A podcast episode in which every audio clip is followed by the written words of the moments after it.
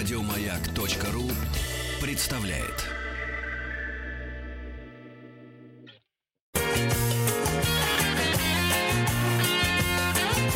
Вахтанг Махарадзе и Павел. Династия, вышедшая из крепостных крестьян, подарившая России много художников и архитекторов. Сегодня поговорим о династии Аргуновых. На связи кандидат искусствоведения, преподаватель иску... истории искусств Высшей школы экономики Вероника Салтыкова. Вероника, здравствуйте. Здравствуйте. Добрый, добрый день. Добрый день, Вероника. Самый известный представитель семьи э, Аргуновых, ну, кто-то считает его даже основателем династии, это Иван Петрович Аргунов. Э, как удалось крепостному крестьянину стать живописцем? А, да, вы совершенно правы. Наверное, самый такой известный представитель этой династии действительно Иван Аргунов. И вся эта история об Аргуновых, на самом деле, она гораздо шире, чем просто история о а, династии одной какой-то вот э, фамилии. И она связана вообще с феноменом крепостных мастеров, крепостных художников.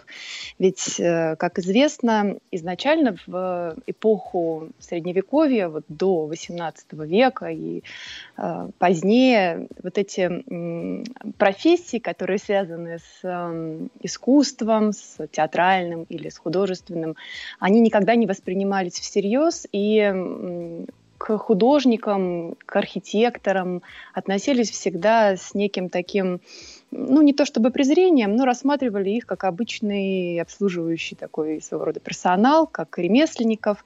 И, по сути, если говорить об Аргуновых, то они выполняли э, те заказы и те нужды, которые были нужны э, им хозяев, их хозяевам. Если говорить об Аргуновых, то э, они принадлежали э, графом Шереметьевым, и, соответственно, вся их творческая художественная жизнь, она непосредственно была связана с тем, чтобы удовлетворять какие-то запросы, заказы их э, хозяев. А, а, а это, корни у да. них Северного Кавказа, наверное, Вероника, да? Река Аргун нам известна еще. Вот, к сожалению, вы знаете, то, что касается таких э, династий небольших, да, это все-таки небольшая династия, она совершенно не может быть э, сопоставлена с другими, да, какими-нибудь аристократическими родами. Эм, у нас практически нет никакого документального материала, который бы позволял нам на 100% э, проследить генеалогию этого рода, происхождение. И вообще, честно говоря, мы знаем чрезвычайно мало о представителях эм, этой, э, даже ну, с оговоркой скажу династии, да, династия была, но она практически полностью связана э, только с 18 и вот э, первой четвертью, наверное, первой третью 19 века. А, то есть это достаточно такое локальное и не очень долгое, скажем так, явление.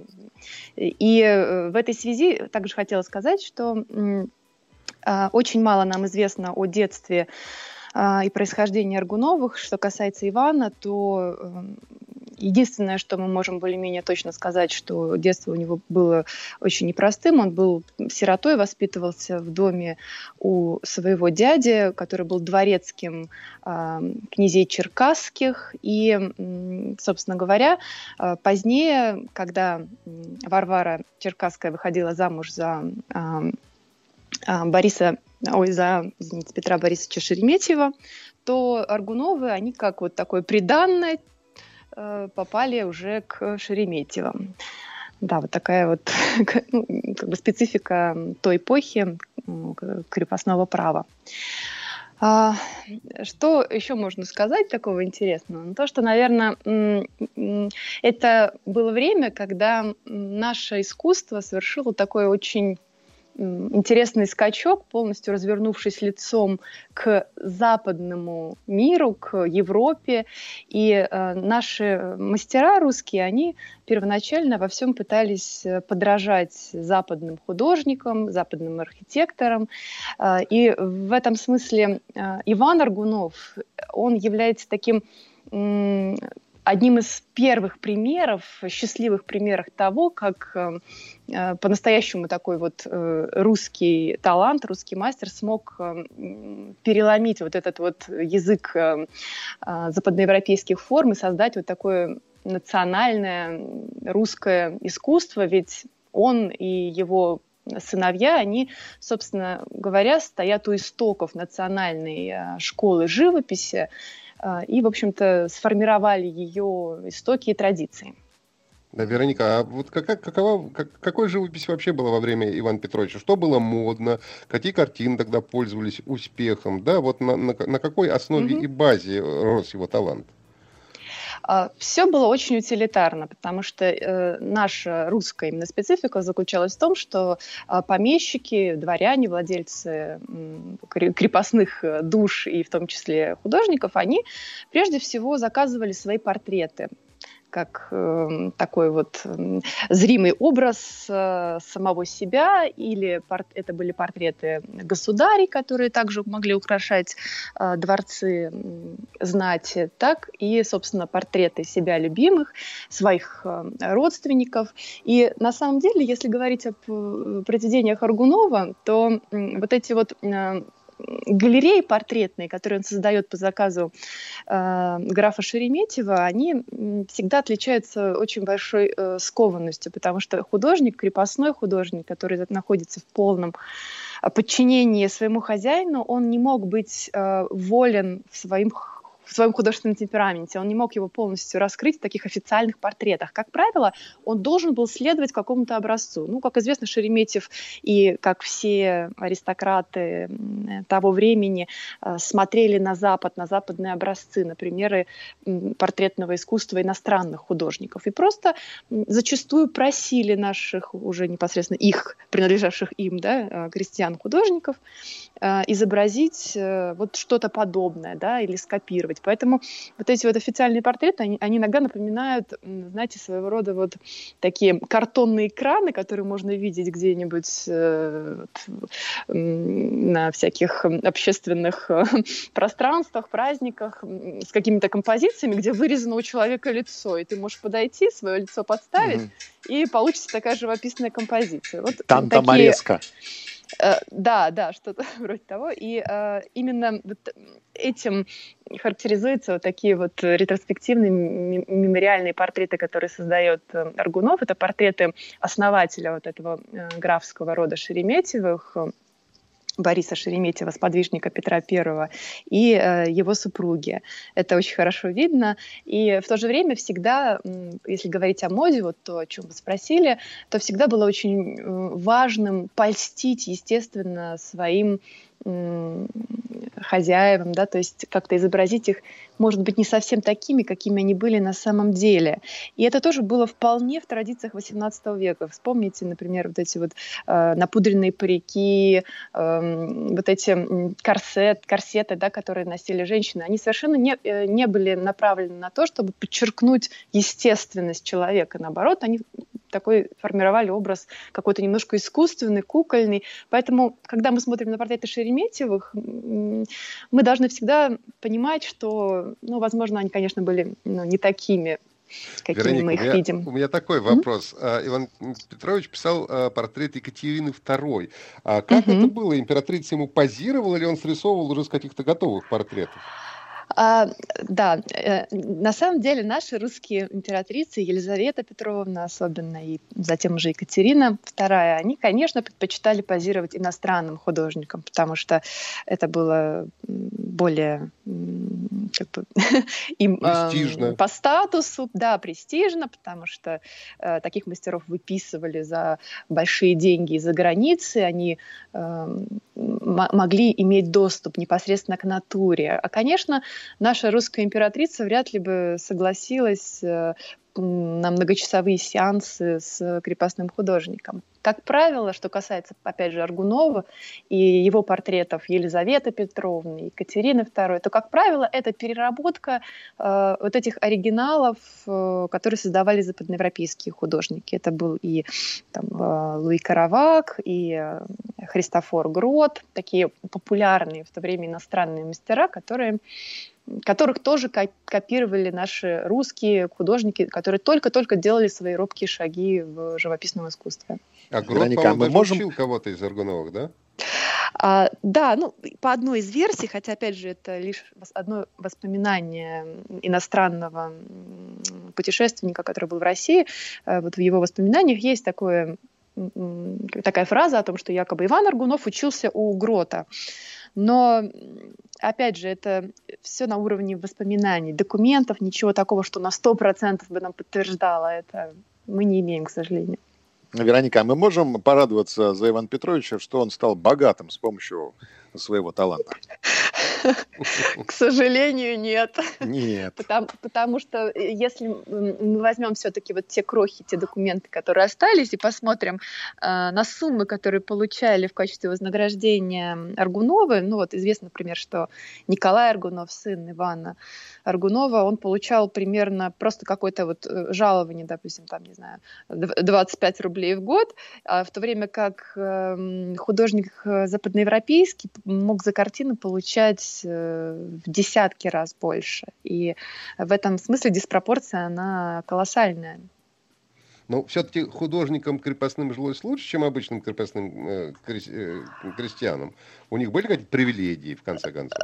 Ну, наверное, всегда лучше э, заниматься чем-то вроде портретирования своего хозяина, чем работать и выращивать что-то да, на земле. Это, наверное, считалось более таким привилегированным.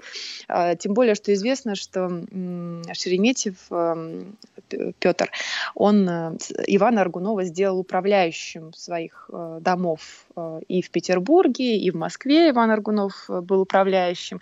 И, честно говоря, уже в зрелом возрасте вот эта работа в качестве управляющего, она полностью как бы вытеснила художественное творчество его, и он уже сосредоточился исключительно вот на этих хозяйственных функциях. А, и, ну, конечно, он был близок к своему хозяину, тот его наверняка ценил, но нельзя забывать, что рамки все равно сословные сохранялись, и есть какие-то обрывки писем, которые Аргунов Иван, например, направлял к своему хозяину а, Петру э, Шереметьеву, где он э, называет себя рабом э, и своего хозяина, и это тоже очень все красноречиво расставляет на свои места. Иван Аргунов считается одним из родоначальников светского портрета в России. А чем вот он выделялся, чем творчество Ивана Петровича отличалось от художников, вот портретистов того времени?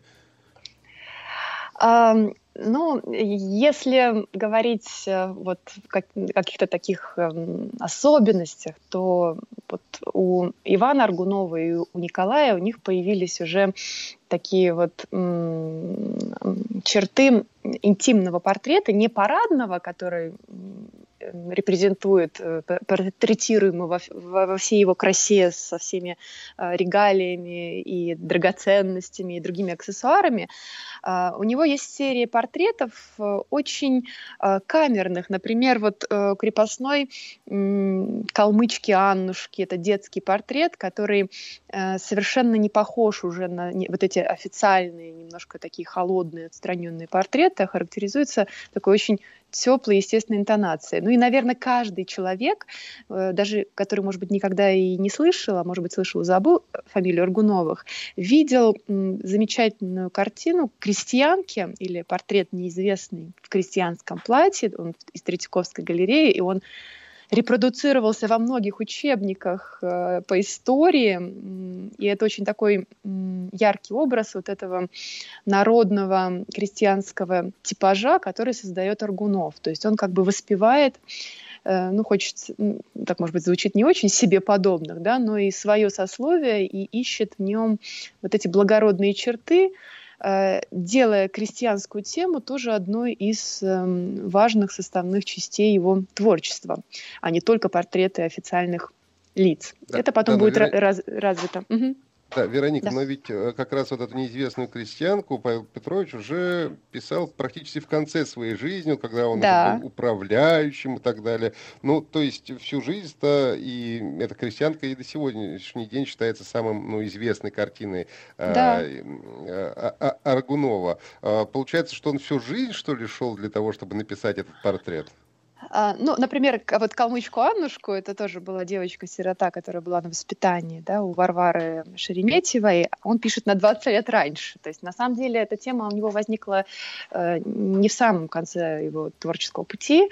А он также создал, вот есть тоже чита Хрипуновых, э, известный его такой портрет Пандан, э, которые не были ни богатыми людьми, ни представителями высшего света, а просто, как вот по одной из версий, э, э жили одно время вот неподалеку от Аргуновых, и ну, как-то вот э, были особенно, видимо, дороги художнику, и он их решил вот так вот запечатлеть, изобразить.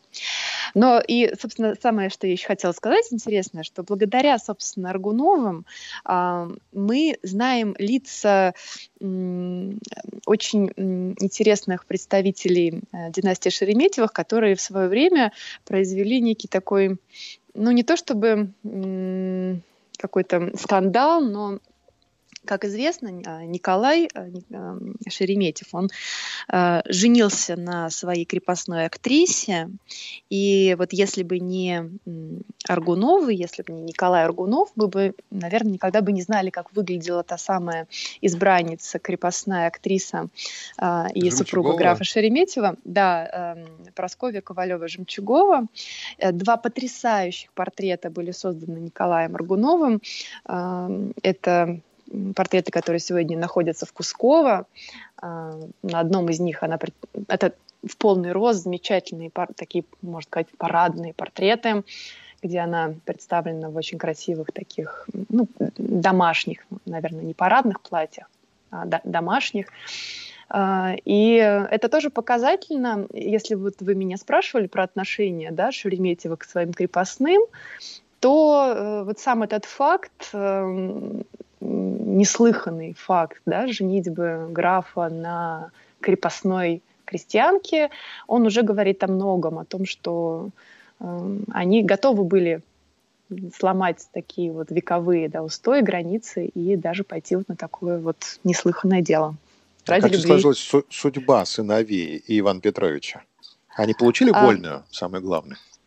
А, получили вольную, но очень-очень поздно, уже, в, если не ошибаюсь, уже в начале 19 века, в 1810-х каких-то годах, уже после смерти вот, э, Николая Петровича Шереметьева, который завещал э, завещал э, освободить, дать вольную своим крепостным. Вот и Яков Иванович Аргунов, и Николай Иванович Аргунов, дети вот Ивана Аргунова, основателя, а, они получили уже впоследствии вольную, а, ну и начали уже зарабатывать на жизнь тем, чему научились во время службы Шереметьевым, то есть изображали представителей уже не только высшей аристократии, но и помещиков, таких не самых богатых, может быть, представителей дворянских родов. Ну вот этот та эпоха и те лица, которые у нас ассоциируются, может быть, вот с этими старыми арбатскими переулками, с э, вот. старой Москвой. Кстати, Вероника, у меня давно волновал э, вопрос, э, в честь кого из Аргуновых названа известная Аргуновская улица в Останкине? Ну, я, честно говоря, я точно не знаю, э, в честь какого из Аргуновых, ведь помимо художников мы знаем, что был еще замечательный архитектор, двоюродный брат Ивана Аргунова, а, Федор Аргунов, который построил э, в Петербурге замечательный такой дворец на Фонтанке, который принадлежал Шереметьевым. И э, все, думаю, москвичи, которые были, ну и гости города, которые были в Кусково, наверняка запомнили замечательный грот, такой павильон в парке. Он наверное, самый такой запоминающийся в Кусково, который тоже был выстроен Федором Аргуновым. Поэтому, что касается переулка, не могу точно сказать, но я думаю, но, что ну, каждый из представителей достоин. Да, но в Останкине же тоже кто-то из Аргуновых э, дворец, по-моему, делал. Ну, да, ну, не, не весь дворец, а в основном отделкой они занимались, там архитекторы были другие, но сын Ивана Аргунова, Павел Аргунов, он принимал участие в отделке Останкинского дворца, потому что это еще одна была еще один дворец, еще одна резиденция Шереметьевых Останкина. И там был как раз вот этот замечательный театр, который создал Николай Аргунов, который женился как раз на крепостной актрисе. А, он как раз был выстроен в Останкине, и э, отделкой павильонов, и дворца, и театра занимались в том числе, в том числе и Аргуновы. Большое спасибо. Мы говорим о нашей гости. На связи а, Вероника Салтыкова, кандидат искусствоведения, преподаватель истории искусств Высшей школы экономики. Сегодня мы говорили о династии Аргуновых. Большое вам спасибо и до новых встреч. Спасибо. До свидания. Спасибо, до свидания. Еще больше подкастов на радиомаяк.ру